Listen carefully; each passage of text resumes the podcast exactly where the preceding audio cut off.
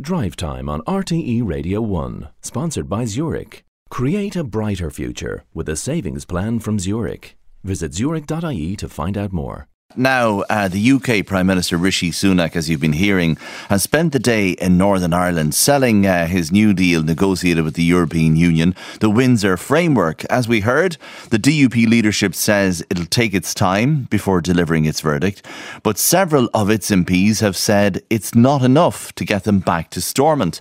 So let's hear now what some other of uh, what some of the other Stormont parties think of this uh, new deal. Kate Nicholl is an Alliance Party MLA and former Lord Mayor of Belfast, and Steve Aiken is an Ulster Unionist Party MLA and former party leader. Mr. Aiken has been giving me his initial reaction to the agreement. Look, we were talking to, indeed, I was talking to the Prime Minister today, and they were saying to Rishi Sunak that, I mean, there's much within the new sort of framework that is quite hopeful. Uh, and there are areas of it that, particularly the Ulster Unionist Party, were very keen to get put in, particularly things, issues about the red green lane and looking at how we deal with the democratic deficit and also how we deal to make sure that the Northern Ireland voice is heard properly at the table. And all those things are incorporated in it. But it's an absolutely massive document, and there are literally hundreds of pages that we're going through at the moment. And the Ulster Unionist Party is going to take its time. We'll look at it. We'll consult very closely with industry, with agribusiness, and with our own party, and we'll come to our own conclusions upon it. Some As I said to the Prime Minister, it's a good start. Some unionists are still concerned uh, that there may be some checks causing a border down the Irish Sea that EU law will still apply. Does that concern you? Look, we need to look at the detail within what's in the document because the way we're looking at it, that there's no requirement for any checks for anything that's going through the green lane. We don't even need a green lane. You do know EU law will apply. You got that from the horse's mouth. The UK Prime Minister said so yesterday. But if EU law is only applying to those goods that they're likely to go to the Irish Republic and the rest of it through the red lane, we don't have a problem with that. And I think that is something that we could all welcome. Uh, and we'll come back to you in just a second, but let me, uh, Kate Nicholl, get your response uh, if, from an alliance point of view. Yes, so we're broadly um, positive about this. I think we're we're very glad that relations between the UK government and the EU have improved, um, and that a deal has been reached. This is positive. There are aspects within the framework which are going to make everyday life a bit easier in terms of trade.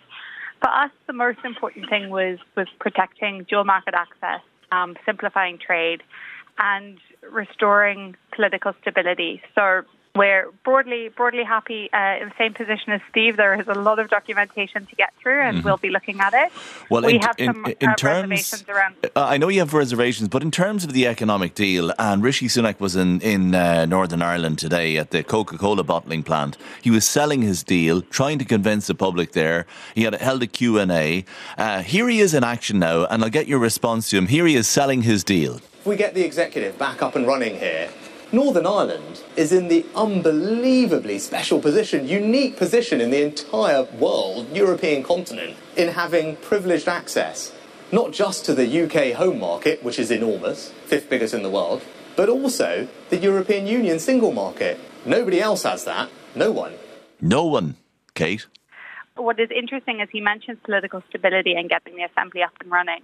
From uh, an alliance perspective, um, we are really pushing for reform of the institutions because we envisage the assembly will get up and running. We think the DUP will come back in um, at some point. Then we really need to look at how the institutions are operating because what business needs, if we want to make Northern Ireland prosperous success, then we need stability. And the constant threat of bringing the assembly down isn't good for anyone. On stability, Kate, and I'll get Steve uh, Aiken's uh, position on this in a second. What do you make of the Stormont brake? And this is if um, if people don't like an, an, EU law, 30 signatures, 30 MLAs can, can sign a petition and uh, set and train, train a process that may hold the law. What do you make of that? Yeah, it's it's really interesting, and it's an area that we, we definitely are keen for more details. So um, I'm sure your listeners are aware that in the Northern Ireland Assembly, the petition of concern was put in place really to ensure uh, minorities were supported, and um, you need study study signatures. You need majority of nationalists and unionists um, in favour. Alliance, my party, Cross Community Party, um, uh, have issues with the petition of concern mechanism because in a cross community vote, the non aligned vote, my cross community party doesn't count. Um, so we do have issues with uh, with the petition of concern mechanism. Um, when uh, my party leader met with um, the Prime Minister earlier on today, uh, the, the key message um, that we're really putting forward is that we want more clarity around the mechanisms in that. Because there is confusion about uh, whether the uh, Stormont brake requires cross community support. Um, here's what the Prime Minister said yesterday. He said, This gives the institutions of the Good Friday Agreement in Northern Ireland a powerful new safeguard based on cross community consent. Now, I'll start with you, Steve. What is your understanding? Does it require cross community consent? That's one of the things we're seeking clarity from. From and actually, it's one of the things I raised with the Prime Minister today, and asked him to get clarification on either use, looking at using the idea around cross community consent, because the question is if there is a vote that has been triggered, or if there's a petition of concern that has been raised, does that go directly to the Joint Committee, and does that act then as the point to stop, or is there a requirement to do other issues? I mean everybody's trying to get some clarity and look over the details of this. And indeed, that's something that maybe the parties themselves might be discussing, hopefully, mm-hmm. very soon. I'm sure, Kate, you were seeking clarification on that as well. Uh, we were, we were. And for us, the most important thing is, is just to restore political stability, stability within Northern Ireland. Our concern around uh, the Stormont brake and um, potentially having that uncertainty um, is what that, that has long term. So we, we really need to have as much stability as possible. We really need ministers with local budgets who can get back into position and start making decisions for local people. Do you have concerns around that, uh, Steve Aiken? Could it, I wonder, result, this Stormont break, in a diminished European Union citizenship for Northern Ireland citizens beyond what they have at the moment? Well, I think the petition of concern is an interesting point because actually it's not just 30 signatures. It has to be 30 signatures from at least two parties.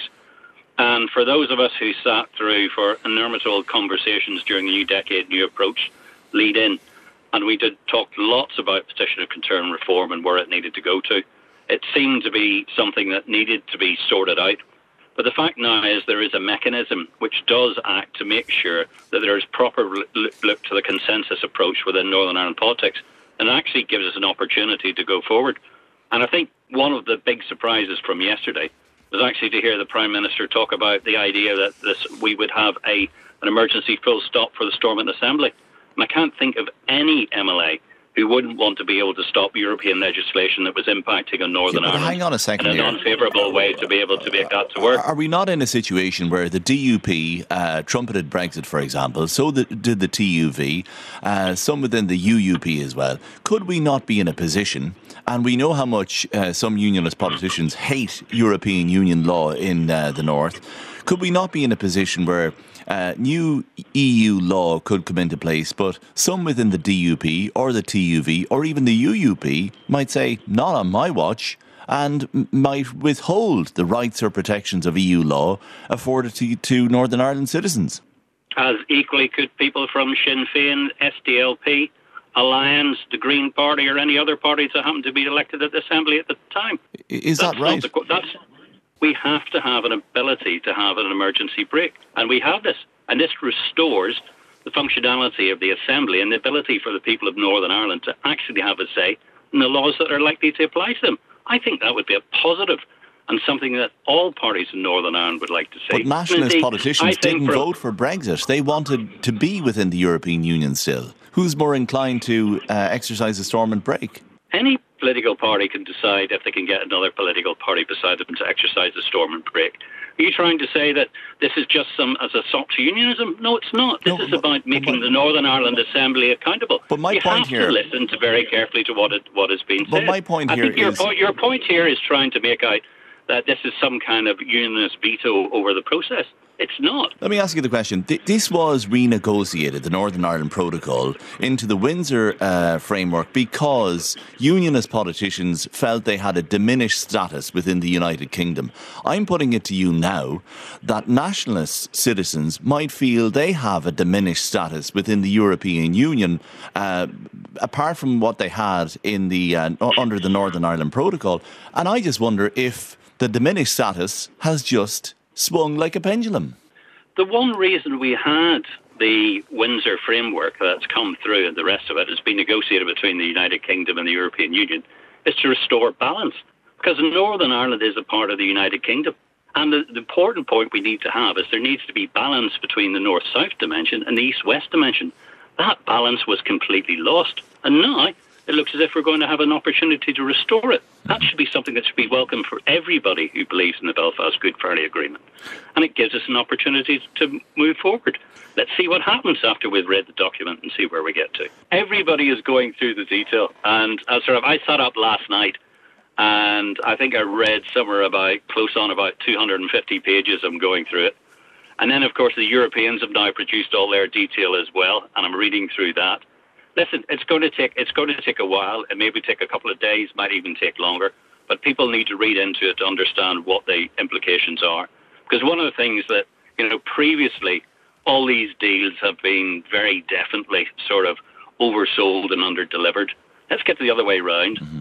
And one of the things I could say, because I know there'll be lots of people listening to your program, one of the things I would ask is particularly the sort of Simon Coveney and other people like that as well please just keep your commentary to the bare minimum until we get to the point where we can reach a decision point on this thing. This is something needs to be left to the people of Northern Ireland. Let them make the decision point. Don't interfere. Don't interfere. A strong message for the uh, government here from the UUP's Steve Aiken and Kate Nicholl from the Alliance Party before him. Back in a minute.